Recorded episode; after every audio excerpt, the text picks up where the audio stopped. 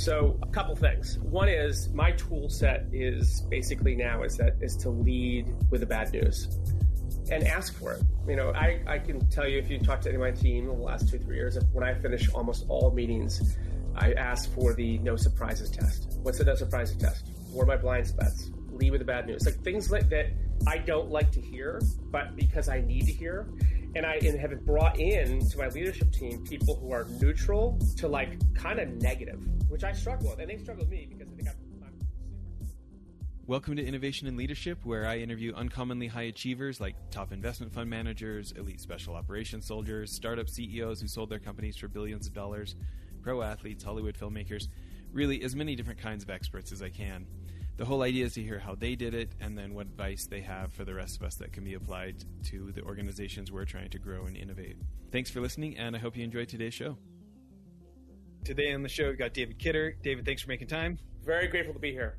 So, for people who don't know about you investing in SpaceX and Airbnb and writing books and advising GE, can you give us the Reader's Digest version? Uh, yes, I will do my best. You know, career entrepreneur now four boost four startups, three venture backed, one bootstrapped. Written seven books, kind of five nonfiction series called the Intellectual Devotional, and then two business books, the Startup Playbook and The New to Big. And then I have two small venture capital funds that I run, which are mostly individual personal investments. The Bionic Fund, my co-founder there, and then Alt Option Return, which has been around for now 15 years. So did about 40 deals. So kind of sat in lots of different sides of the table and thinking about how to grow things uh, with very modest success, but it's what I love to do. And uh, notably, friend of the show, Shane uh, Snow. We've done had him on, and then we did a mini series, and then we just filmed. Not, we just recorded another mini series. You're uh, an investor in Contently as well. Yeah, for the beginning, great guy. Love Shane. He, I remember him coming to my office, my last company, Clickable, and had an idea about a book. And so for the beginning, but he has got great energy, and he's got clear purpose and he gives more than he takes. So he's a special guy. Yeah, he's uh, and he's just one of the nicest entrepreneurs I've ever met. Right? Yeah, I mean, I I try to hang out with honest entrepreneurs who know you know how fortunate they are when it when it when it works, and how unfortunate they are when it doesn't. So there's a there's a, a very sort of clean view of the world on how this this job actually works, and he's got one. So I want to talk about the books. There's a bunch of things I want to talk about, but you know, a couple a couple of fun ones I think for people is any stories around Founders Fund and Airbnb and getting into SpaceX.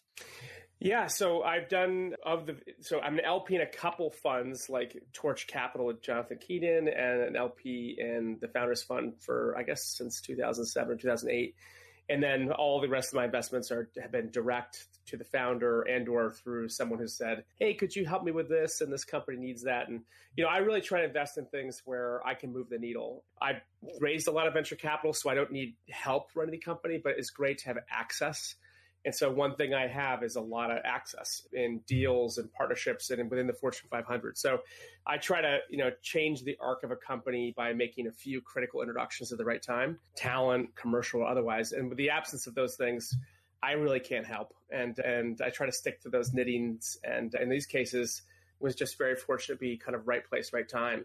And you need to do a lot of lot of investing. You know, you, you don't do two, you got to do twenty. If you don't do twenty, you do forty. So people don't really realize like just the volume it takes to to have any success in early stage investing. But the math is significant to pull it off. So, uh, classic overnight success in that regard. Many many years in the working. and where are you based? So, my I have a company today called Bionic, and it's based in Union Square, New York City. And I live in Rye, just outside the city, and drive in, you know, now post COVID or in COVID, two days a week after Labor Day this year. But otherwise, I've been home with my three sons and my wife ever since lockdown happened, which is great because I did about a 190 days on the road last year and happy to be home, with the exception of eating Tate's uh, cookies obsessively. This is my this is a big problem for me. So yeah, got the dad bod working. Need to uh, need to drop the cookies and get back to the gym. sure.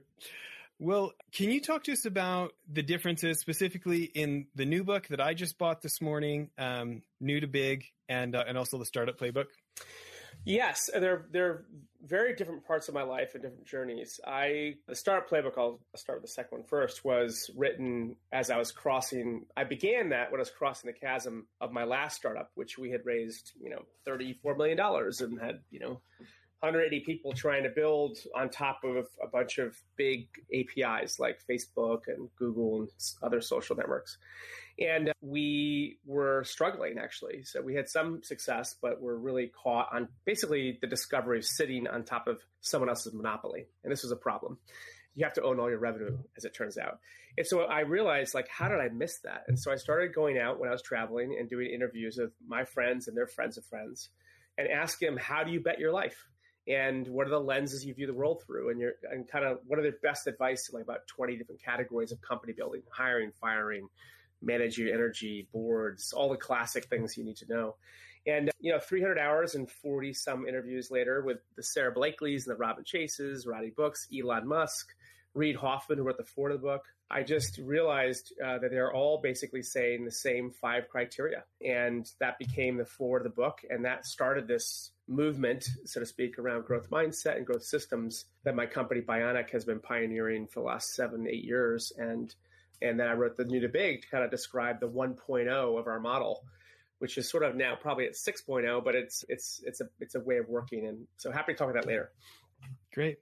So I, I guess I, I think one of the the first things that I'd love to talk about is um, this idea of total addressable market versus total addressable problem. Can you talk to people about this concept? Yeah, we, we call it TAM to tap, and it's it's it's a very simple idea, but it's quite profound. It's it's even more profound when you're sitting at the top of a large organization. You know, because most of the incentives at a large company is really focused on making the big bigger, right? It's it's incrementalism, zero sum. It's really a share based total addressable marketplace view of the world. And while that's um, ideal in many scenarios, it actually is not designed for surviving disruption, right? Because behavior, wallets, budget, experiences, what we market to can be understood. It's knowable, right? Disruption and or major changes in marketplaces is really understood through discovery. It's not planning. So while the big to bigger can sort of solve, you know, today's understanding of a world, you know, doing innovation or growth inside that big to bigger machine is really at war with its purpose, which is to de-risk. It's optimizing for what exists. And so the reality is, is that venture capital and entrepreneurship are literally forms of management. They're designed for discovery. They're designed for new solutions, the skill of validation. And so if you could actually replicate that as a model in a large company and change the way it thinks and the way it works, can it become more competitive? And the answer is yes, it can. Just like sending more people into lean manufacturing or Six Sigma will make it more efficient. efficient you can actually create a growth culture with growth metrics that unlock the same properties that you know growth is discovered in the independent world of startups the reality is that large companies are not intending you know to go you know so far out that they're trying to discover a future that doesn't exist they're just trying to make what they have competitive today so the TAM to TAP really frames them from going from a share based view of the world, TAM, to a problem or need view of the world, from linear to portfolio, portfolio views of the world, from inside out to outside in. And when you reframe around the actual customer problem or need from the outside in, it completely changes the way they think about business they're in. They're no longer competing with Unilever or, or JP Morgan or whoever. They're just solving the customer problem in a portfolio where they're not launching one big bet a year. It costs 50 million. They're going to launch 50 with a 90% failure rate. So they can discover the why them, why now outcome. Yeah. When you take that same principle to new ventures, how do you apply it? Well, I think the role, I think people wildly underestimate the role of outside forces in new ventures. And you have obviously have a lot of experience in this as well, which is, you know, when you ask a great entrepreneur to what degree are, is timing or good fortune part of their success, you know, like every dollar in the bank, right? usually the answer is somewhere between like 60 and 80%. This is obviously not scientific, but they're like, yeah, we were there when it happened. We predicted that future, but we weren't dead when it showed up. Or worse, we were late, right? We were beyond the hype curve or beyond the reality curve. So, you know, market forces typically are outside in and they're a very significant influence on the way uh, a startup is successful. The company's big advantage is they already have scale. So if they can get to zero to 100 million revenue, which is stupidly hard to do as a startup, and they can leverage the small pieces like channel and relationship, if they can get somebody to 100, they can make 100 a billion quite easily because they can move the future forward. They don't need to wait for it to happen because you know, you worked at Citi. They have a trillion dollars of treasury. If they can find a, you know, a, a shared cryptocurrency out of form of blockchain that creates, you know, border to border resolution, once they solve the model innovation, they can quickly transform an industry because they already own it. So I think that we startup founders, of which I'm one, underestimate um, how significant and valuable what big companies have. And big companies wildly underestimate how much permission a startup has to solve something as opposed to make what you have work. And once you get those things fixed, you can make a large company competitive and a startup, you know, more probable to be successful. You know, I think that I wasn't. It, it was interesting to see Clayton Christensen had a quote for you about the book. You know, and there's so many of those things that I think you guys share about the like considering the problem more than the market as, as it is currently defined. You know, he's talking so much about if you like, uh, I'm thinking of competing against luck, where he's saying like hey, non-consumption is probably a bigger growth opportunity than trying to eat your competitor's lunch, you know? And and yet if you just frame your industry the way all your competitors have, it, it's like by framing it that way, it implies what the certain answers are. Where as you talk about like, I don't know, we we had Steve Blank on the show a couple weeks ago and talking about like how thorough he is in his getting out of the building to ask customers and like questioning the assumptions. You know, you think about that Christensen quote about what assumptions have to prove true for this to pan out. And I, I paused your book this morning and I called my business partners. I'm like, dang it, you guys. I hear the same things from all the smartest people, and I'm not sure that we're doing this well enough with our, with this. We're trying to raise money for the management company of our REIT, right? And we're using the Jobs Act regulations so we can do general solicitation. We're trying to do kind of the non-finance guy route. We're trying to go after kind of the retail side that you know most of my Wall Street buddies turn their nose up at right? and and yet there are just reading the book this morning made me think about the questions that I haven't asked, the assumptions that, that are what we're looking for. So we assume our entrepreneur buddies are looking for as well, but, but we haven't, I don't think we've put in the effort like you're talking about for that discovery. Well, certainly, I mean, listen, how you think is a shockingly powerful influencer on the outcome of your company. So I'll, I'll, give you a couple ideas around just sort of I think of them sort of as lenses. So I, I, wear glasses, and so I'm taking my glasses off and putting it back on as a metaphor here. But imagine you have one set of lenses on. I'm, I'm going to give you another set of lenses to, like, let's say, look at your, you know, your retail REIT, so to speak, right? And so if you take the five lenses from the startup playbook, that is one set of lenses, and I'll share those in about 30 seconds. But the TAM to tap concept is really about understanding who is the customer, what's the need. So Steve Blank is also in the startup playbook, you know, before his kind of lean, you know, movement started. And I had read Four Steps to the Epiphany, the kind of dog-eared version you can only buy on eBay years before the startup play. He called the startup, the startup playbook or the startup. Sorry, that's my book. The startup manual, which I have somewhere in my office. And he, you know, the Four Steps the Epiphany in that book sort of capture his methodology, and it's very disciplined. But that's his form of de-risking. And he goes to the bottom of the problem to figure out, like, is this worth solving? And one of my investors in my last company was Peter Thiel in the Founders Fund. And he always said that, you know, he always uses this word, you know, uh, competition is for losers. And what he was saying was effectively is like, don't build a against the competitive landscape. It's just a bad indicator of someone who thinks they know a marketplace that exists. You know, true success lives when you actually create the market and then call everybody into it. So if you kind of suffer from the cynic comparison and track press releases or whatever's happening in the venture landscape, you're misunderstanding why a company is actually successful. Very few founders chase white space and are have any success. And the reason why comes full circle back to these five lenses. So what I heard and what I wrote about, what I've talked about now for about eight, nine years, is how to bet your life. So if you sat down with any meaningful time with Reid or Sarah or Elon or anyone would say basically any good idea passes through these five lenses. And the first lens is proprietary gift. Why you? What is your secret? What do you know that no one else world knows? What is your because that that's what your one of one company exists on, bet on, right? But it has to lead to an unfair advantage. The second lens is extreme focus. You don't want one founder with 10 options. You want 10, op- 10 founders with one option each because it takes your whole obsession, night and day, conscious and subconscious, to solve it, right? So, you know, as Dick Costolo, a buddy always said, is you want to run down the dark alleys to get to the one that has a light. Get in and out as quickly. That's where lean comes in, is I can quit things as fast as I get to commercial truth. So I want extreme focus on one need. And the third lens is, and I've been saying this now for 10 years, is you got to build painkillers and not vitamins. Chronic, lifelong, malignant pain. Vitamins are great. Would it be great if the world changed all its behavior and adapted to us? Nope, it's never going to happen. Those startups die. Painkillers are existing, newly discovered pain.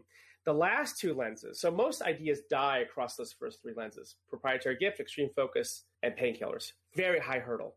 But the last two are really executing because you want to asymmetrically invest in the thing that makes the company impossible to replicate.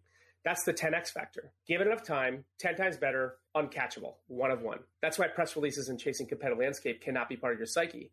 Because the fifth lens, which is the hardest, is really you want to create permanence intentionally, hooks and barbs and customers so they can't leave. So all this comes back is is to ask her is like, who is the customer? Is it the retail? Is the institution? Is it the building owner? I don't know. But in your context, getting that wrong is completely fatal, which is why framing it from markets to problem and need, and then going all the way to the bottom to get focus to answer those questions through those lenses changes everything. And all of that is done simply in how you think. So when you when you share all of that, it's it's like it leads me to want to like justify like oh i've done this and this and this to to like oh i qualify. I belong in the cool kids club that can do it the david kidder way right? And and yet that's probably not the most helpful thing. My guess is the most helpful thing is for me to be most concerned about where my holes are to be most concerned about getting to a place of radical self-honesty where we're not sitting around the boardroom table drinking our own kool-aid of like oh no we've totally got a check mark on all five of those what so let's you know because now i'm gonna have to go buy this book on audible. So when we get off the call and i go buy the startup playbook and i listen to it do you have any tips for for other entrepreneurs on how to help ourselves get to that place of radical self-honesty and not give ourselves a pass. Right. So I, I i struggle with this because and you could ask anybody i've ever worked with is that like my superpower is my near pathological will and optimism in scenarios, which which is also, by the way, if you don't put yourself you know around you like the key players who can balance that, it's a huge liability. On one hand, it brings people with conviction, and so you could define a marketplace and bring everybody into it because you want to own something. You want to join a marketplace, you want to create it, which is that point I was making about the competition part. But to your point, I mean, I think the lesson I would just say is is that you got to be patient with this. Companies take a long time to build. Great companies.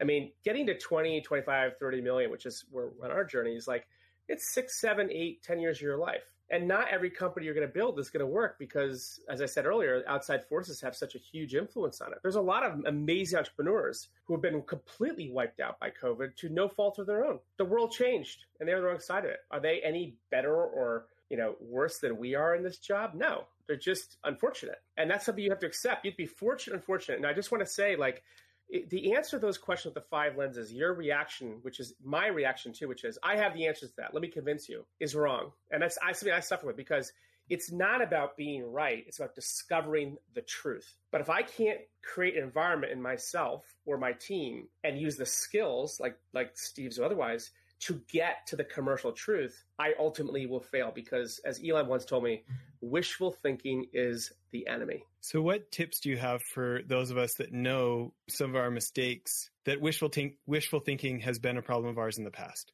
What what tips or tools of how to combat that within ourselves?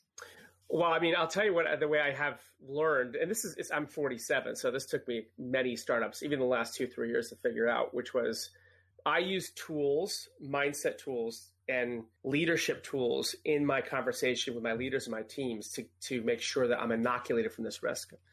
So a couple things. One is my tool set is basically now is that is to lead with the bad news and ask for it. You know, I, I can tell you if you talk to any of my team over the last two, three years, when I finish almost all meetings, I ask for the no surprises test. What's the no surprises test? What are my blind spots? Lead with the bad news. Like things like that I don't like to hear, but because I need to hear. And I and have brought in to my leadership team people who are neutral to like kind of negative, which I struggle with. And they struggle with me because I think I'm I'm super tilted. They call it full tilt. And they're the opposite. So I, the point is, I you have to. It's a, your your your what you have to create around you with intention is a puzzle where your piece meets, some, meets someone on piece, and there's very little overlap. But that puzzle should create a p- clear picture of a truthful future. And so it's in the conversations, but it's also in the functions that you have to create in your business, where that's the security in the company is really anchored in truth. It's it's interesting to think like very positive people, very optimistic people, like desiring intentionally bringing in the people who will put the brakes on or potentially cause the friction, you know. I'm thinking I'm thinking about everything we've covered so far and I, am interested in your thoughts. You know, I usually say this to the end. I, we, you know, we usually break the interviews up into part one, part two. Maybe this will take us to the end of part one. But if you think about all this, all this interviewing you've done, all this experience you've had, the being the investor, being the entrepreneur, helping the big companies, the little companies, if you were going to go back and give your a younger version of yourself some advice on how to accomplish what you've done but quicker or better, what do you think that would be? It's interesting because my I have three sons. Two are one's 14, one's 13, one's 10. And so when they're, they turn 13, we don't have a bar mitzvah, but we have this thing called steak night, K N I G H T.